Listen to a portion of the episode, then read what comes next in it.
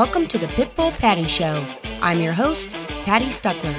We're keeping it real here with straight talk and sharing true stories that will inspire you to change your life. Are you ready for this? Because here we go.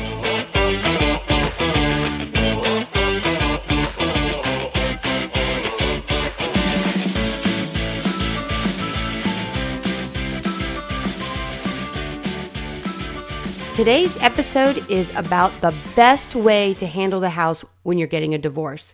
Now, I sell a lot of homes all the time that the couple, the reason that they're selling is because of divorce. But a lot of times people don't understand what are the really the best ways to handle the house when they're getting a divorce. So my guest today knows all the options to consider and the best solutions for you to, to really understand. And that if you find yourself in that unfortunate situation of divorce, that you'll know the best way to handle the house. So uh, my guest is a certified financial planner. She's a money coach and a strategist. She's also the author of Minding Your Money and How to Get Divorced Without Losing Your Blouse What Every Woman Needs to Know How to Protect Her Future. It's my privilege to introduce Patricia Stallworth. Hi, Patricia. Hello, how are you? I'm pretty good. pretty good. I am so excited to have you on today because actually, this is a really great topic and I think a great service to people that when they're getting a divorce. And in fact, I had a client the other day called me and tell me I didn't even know that he was, you know, he and his wife were splitting up. Um, but that was why they're selling the house. And it's not that people wouldn't figure that out anyway. I, I can tell you when buyers go through a house, they're always kind of playing mini detective, seeing what clothes are in the, you know, in the, the master closet and the pictures on the wall. But what do you find in all your research and, and assisting people financially? What are all the kind of the main options for for people to know when you know as far as handling the house? Well, you know, when you're going through a divorce, you, you when you think about it, you've got two main options. You can either keep the house, give it to you know one spouse or the other, or you can sell the house. So those are the two main things that that they look at, and then for each of those, there's kind of variations that you need that you can work out. Uh, for example, if you decide that you want to sell the house, but it's not possible at that particular time. Maybe the house is underwater the market's down and you could lose money. Or perhaps you have a, a student that's in high school that's going to graduate in a couple of years and you really don't want to disrupt that. So sometimes selling the house is it's a good thing, but it's not always a possible thing for, for people to do. Okay. Okay. Well, when people come to you, do they are they are they they go over all of their kind of what's going on in the family, the situation with the other family members, and then you factor all of that in? Absolutely. So, uh, in the case of someone having a high school student, for example, and perhaps that's two years down the road that they're going to graduate and they don't really want to move and take them away from their friends, divorces is upheaving enough, not, you know, for, for kids as well as for parents. So being able to stay in the house for maybe a couple of years is something that they want to try to do in some kind of way. So they might defer the the sale of the house, and in that instance, one spouse might move out and uh, the other stay there with the kids, you know, until till that time.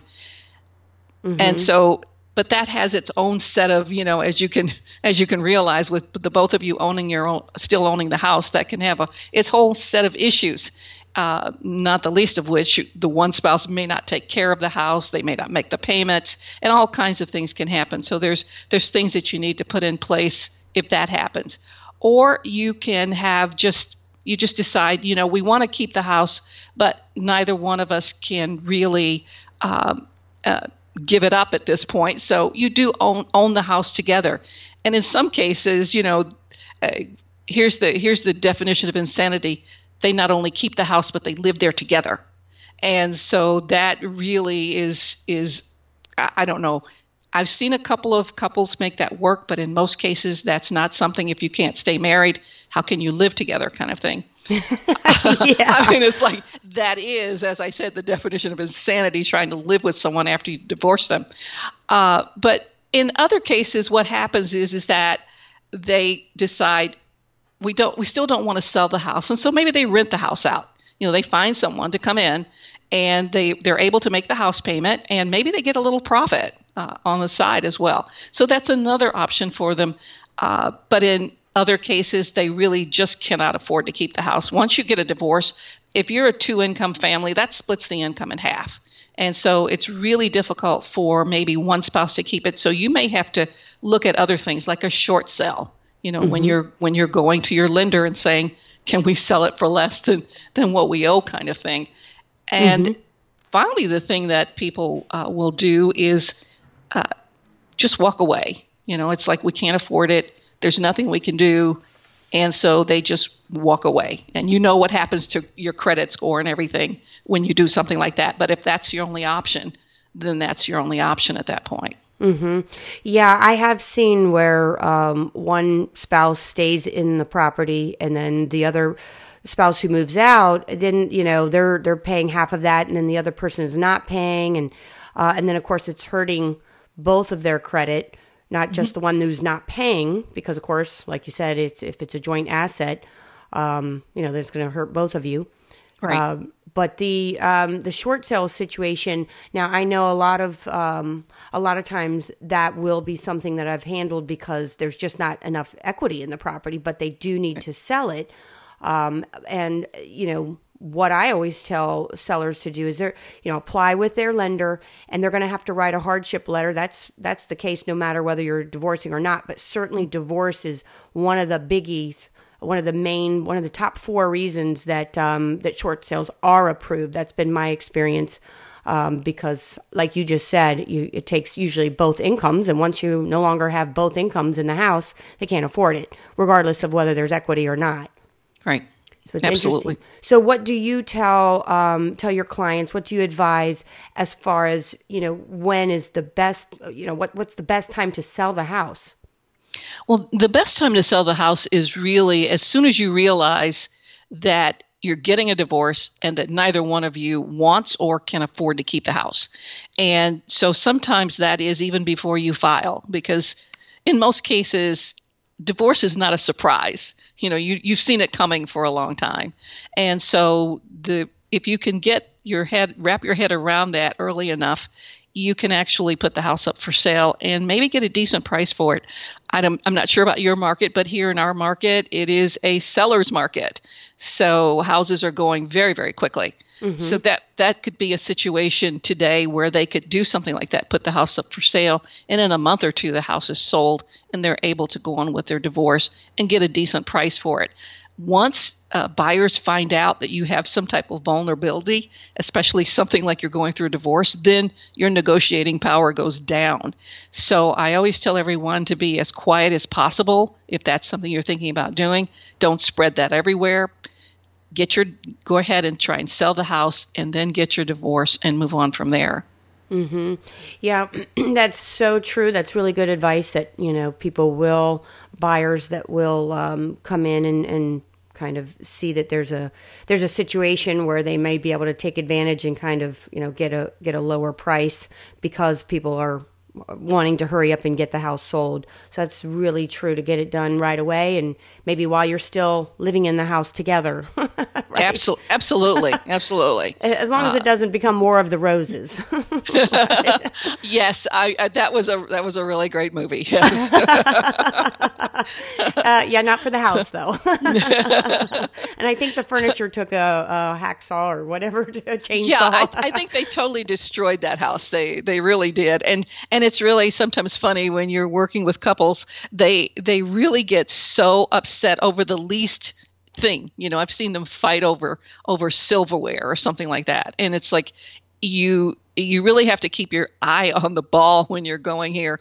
And the one thing that i always tell my clients is really think about divorce as a business transaction. And even though in many cases the house is the largest asset that they have you cannot take on really going ahead and keeping the house when you can't afford to keep the house. You know, you have to be sensible about the things that you're doing. And people get emotional attachments to houses and things like that. And, and you have to try and back away from that and really keep it in a make some money wise decisions at that point. And if you can't afford to keep it, you've got to just let it go. That's so true. I find uh, that clients often will attach um, emotions to their house. They'll attach um, a history. And in fact, uh, I had a client a few years ago that, that I sold her house, and she was a um, a widow, and she'd been a widow for a long time, and so she had a ton of really cool stuff, antiques and so forth, and a house full.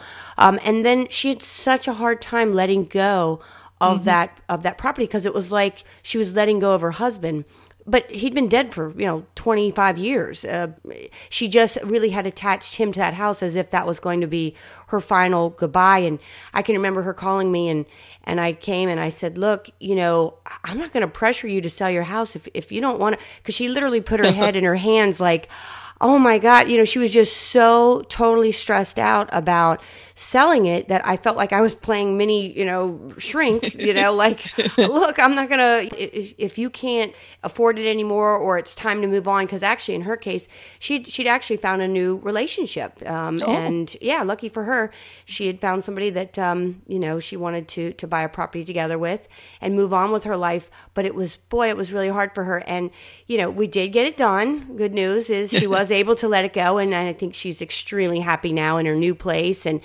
but it's it's like you were just saying it's you know people don't want to let go sometimes of what it means to them what that house mm-hmm. means absolutely and we get attached to things you know it's it's uh, in a house that you've lived in for 20 30 years uh, there's a lot of memories there, you know, and every time you walk in the door, you know, there's a certain smell or there's a certain thing that you're you're used to seeing, and all of a sudden that's gone, and you're looking at that as well that that your marriage is gone, and there's it, it's tough. It's a really really hard. It's a really really hard thing, and one of the things that I always uh, tell my tell my clients when I work with them is is to give me the gun let me take the bullets out because you're gonna you're gonna shoot yourself. You're absolutely going to do it.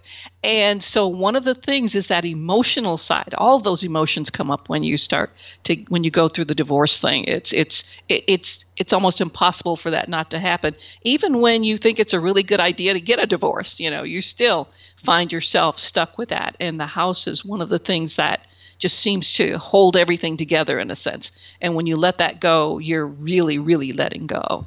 So, yeah. Yeah. I mean, on one hand, I could see a couple that's divorcing that would be, you know, not wanting to let go of the house because it's like letting go of the marriage and, and what it represents that, you know, the, the failure of the marriage. But on the other hand, I would think there'd be a lot of sellers that would feel like, you know, they're so sick of the marriage that they're happy to let everything go, everything that represents it. well, it, well, it does go both ways. Not everybody is the same. And so you are going to have those people that's like, yes, sell it, sell everything. You know, I've seen people with their wedding dresses online, sell it, sell it, sell it, you know, kind of thing. I want it all to go. And then there are those others who ha- are really, really just so, like you, like your client that was just so attached to her house. Yeah. So, what are like what's what's like the biggest mistake that you know eh, like if if a spouse decides to let the other spouse keep the house what's what's the biggest thing to to keep in mind to not do in that case well in many cases what people think is if, if i deed the house over to my over to my spouse then i'm out of it. You know i don't have to worry about it anymore. But when you deed the house that just means that it's not your your property anymore. But it doesn't necessarily mean that it's not your mortgage anymore.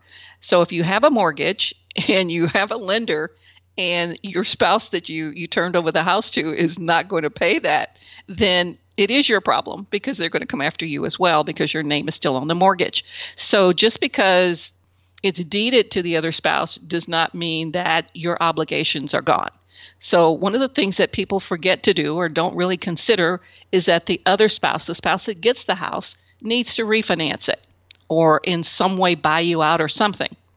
Mm-hmm. So that so that your name gets off of that mortgage. And so that is the that is the one thing that people don't do.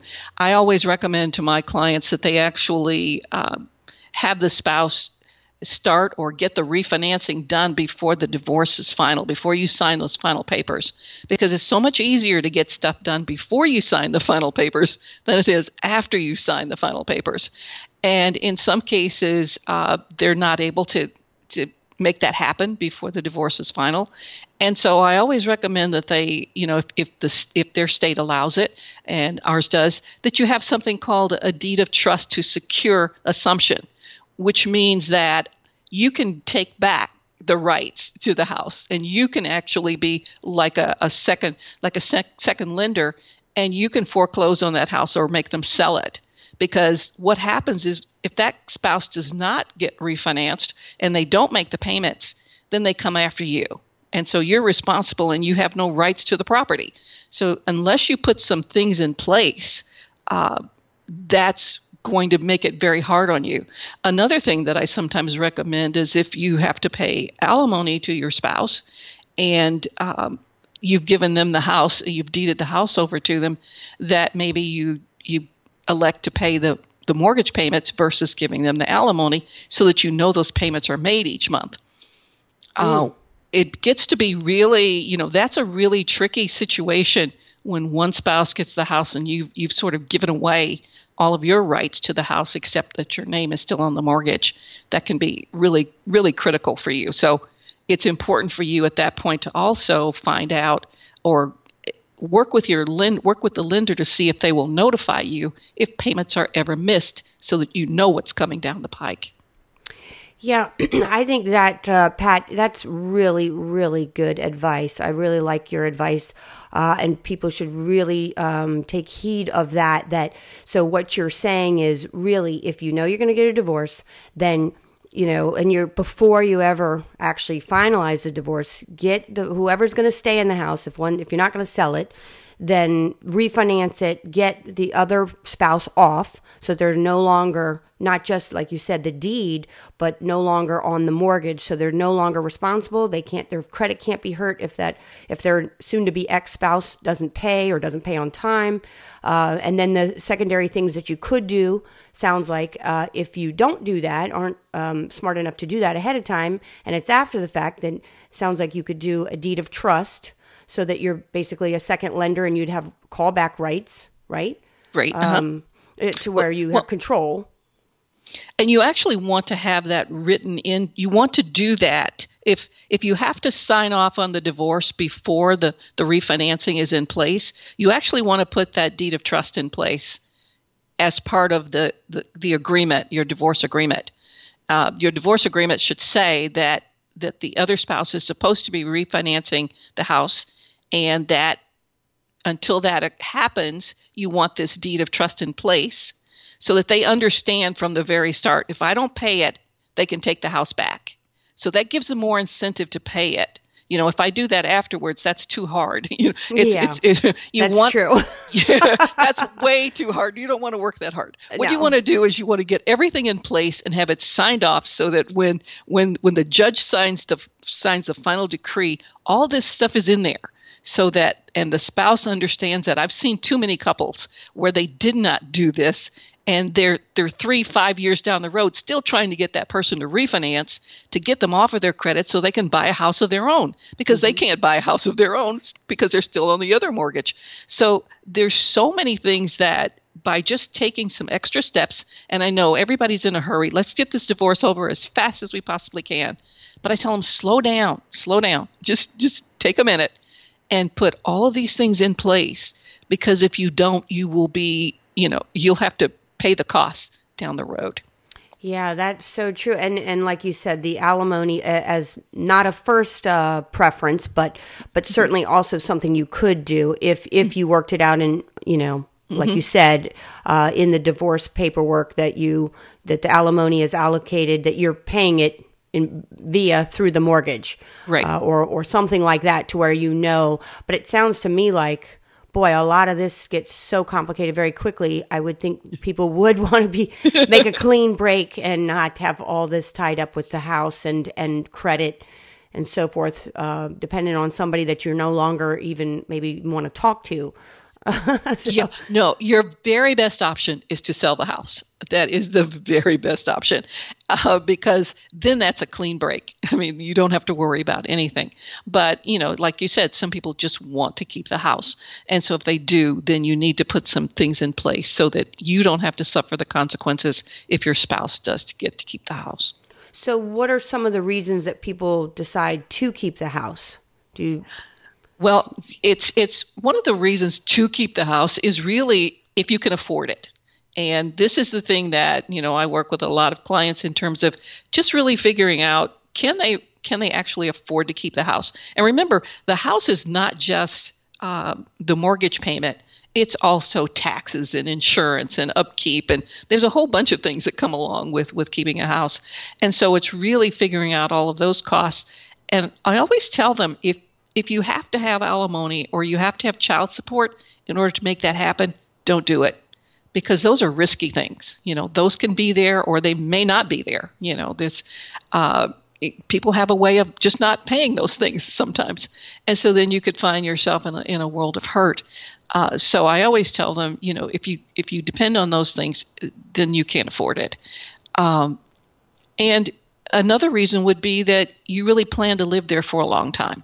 This is your home, and you want to stay there. You're not going to be moving out uh, very soon. So uh, that's another good reason to keep the house, and it could be a good investment. You know, it's uh, housing has a way of continuously growing. And the really good thing about it is if you decide at some point that you do do want to sell it, unlike other investments, uh, as long as the uh, as long as your your your uh, profit is less than two hundred and fifty thousand dollars if you're single, then you don't have to pay any taxes on it. So it can be a really good investment for people. Um, so it's you know there's there's lots of you know there's there are some really good reasons to keep the house, but number one you have to be able to afford it. Mm-hmm. Do do most uh, of your clients that decide to keep the house? Do they um, and say that the other spouse buys them out or whatever? Do they, you know, typically do you find that they hire, um, you know, two different appraisers, one hired by each? That's what I've seen yeah. people do before, and then come up with kind of meet in the middle as far as value. They do some some of them do that. They do hire the two. Some of them are able to just agree at the beginning on one person and just do the the one appraisal and go from there. Because remember, um, in keeping the house, and that's something we hadn't talked about, in keeping the house, you have to give up something. You, you can't just, you know, you're not going to get everything and the house, you know, uh, and so you you need to. That's the other. That's sort of like the the other side of the double-edged sword is that if you're looking at keeping the house and that means that you're going to give up all the investments, you know, just to keep the house, then you're going to be kind of cash poor, you know, house poor at that point. So it's really understanding in keeping the house, what do I have to give up? And mm-hmm. how how important is that? If I have to give up all my retirement accounts to keep a house, can I make that up? I mean, is it worth it? So you really have to get into uh, into not just I want the house, but what do you have to give up to keep the house? Mm-hmm. Yeah. Oh, I would imagine that all has to be factored in. Uh, sounds very complicated. Is is the um, I, I know your book you you write about uh, getting a divorce and like really what every woman needs to know is the to protect themselves is the house one of the main factors uh, in your book or, or is that one of several several things uh, it's one of several things because there's all kinds of things related to divorce. You have you have the house, obviously. You've got retirement accounts and other investments that you might have, and depending upon the your age, then there's Social Security things to be considered. There's insurance things to be considered.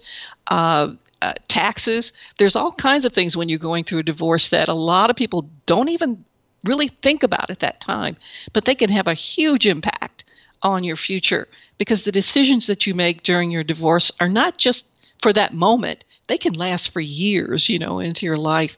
So it's it's really important to to take a lot of different things into consideration and not just uh, not just sort of bumble through um, when I got my divorce, I kind of bumbled through because I didn't understand half the things that I that I have in my book, and so it's it's important that one of the things that I, one of the things that sort of gets me a little bit is that divorce is, is still shrouded in secrecy. You know, we don't know a lot about it. Uh, every once in a while, we know a friend or two that's gone through a divorce, but we really don't understand that process. And so that's one of the things that I really get into in the book because if you don't understand it, then you're you're at a disadvantage from the start. And so it's a scary situation. Uh, your emotions are going all over the place. And then you've got to deal with all these things. And as you said, it can get complicated. And um, who do you trust and, and what do you do during that thing? And so it's really important to get as much information as possible. And that's the real reason behind the book. Yeah, I, I can imagine. And it, it, it's one of those things that. Um you, you don't know what you don't know. So right. you're you're going about it just uh, on raw emotion probably in most cases and not doing your research not doing doing your homework. And and you know it's not something that most people if they get a divorce they may only have get divorced once and maybe mm-hmm. twice something like that. And so it's not something they're going to have a depth of knowledge of how to handle how to best handle it. Absolutely. Absolutely. But the but as i said it's not a decision that, that just has a momentary you know impact on your life it can have an impact on your life for years. So it it really even though it doesn't happen that often it's something that you really do need to step back and really take a look at the implications of it and get as much information as you possibly can that's so true. And in fact, a, a, good friend of mine, she got a divorce a number of years ago. And I can remember she was, like you were describing, uh, someone who just wanted it over, wanted it clean, you know, wanted to start, start her, her life over. And, you know, she didn't get the house. And, uh, you know, and it, it was unfortunate because I think it's one of those things that in hindsight, uh, she probably would have done things way differently had she taken a breath and kind of you know, made um, made some wiser decisions in real time while it was happening, mm-hmm. you know, instead of it being too late later down the road. Right. Absolutely. So that um, so what um, just kind of in wrapping up, what would be because it sounds like your your book and I haven't had a chance to read it yet, but it sounds really good. Well, hopefully I won't need it. Been married a long time, don't plan on going anywhere. oh well, I hope you never need it then but but um but it just sounds like just from a financial um, aspect it just sounds like such a good read for anyone who's even thinking about getting a divorce or knows somebody and wants to get the book um, you know minding your money and how to get divorced without losing your blouse what every woman needs to know to protect her future. Uh, so check that out. Where where in fact can people find your book? Is it on amazon or how can they how can they it's, find it? It's absolutely it's on amazon. It's it's in all the bookstores. Um, and uh, it's also in Kindle version. There is an audiobook version, so there's there's lots of ways that they can can tap into the book. And and what about do you have um, a website that people can go to and also buy it there? Oh, absolutely. You can go to my website, which is psworth, p-s-w-o-r-t-h dot com, and they can go there. They can find everything about uh, about the book, divorce, and all of those kinds of things that are on the website there. Well, terrific. That's great. And do you have one kind of best tip of uh, advice or piece of advice that you'd like to share before we close out? Uh, absolutely. It's like, uh, as you said, divorce is not something that people do every day. It's something very different. But I think that with the uh, with the advent of the internet today, there's so much information available. Please do avail yourself of information if you're going to be going through a divorce, because there's so many aspects of it that you need to to really take into consideration. And by all means, remember, divorce is a business transaction. So try to keep your emotions out of it as much as possible, and think of it as you would any other business transaction very seriously. Well, that's terrific advice, and I tell you what, I think you're going to help a lot of people that uh, that will hear hear this episode and check out your book and and be better prepared to make uh, some wise planning decisions. So this wraps up this episode of the Pitbull Patty Show, where we are keeping it real in real estate. So until next time.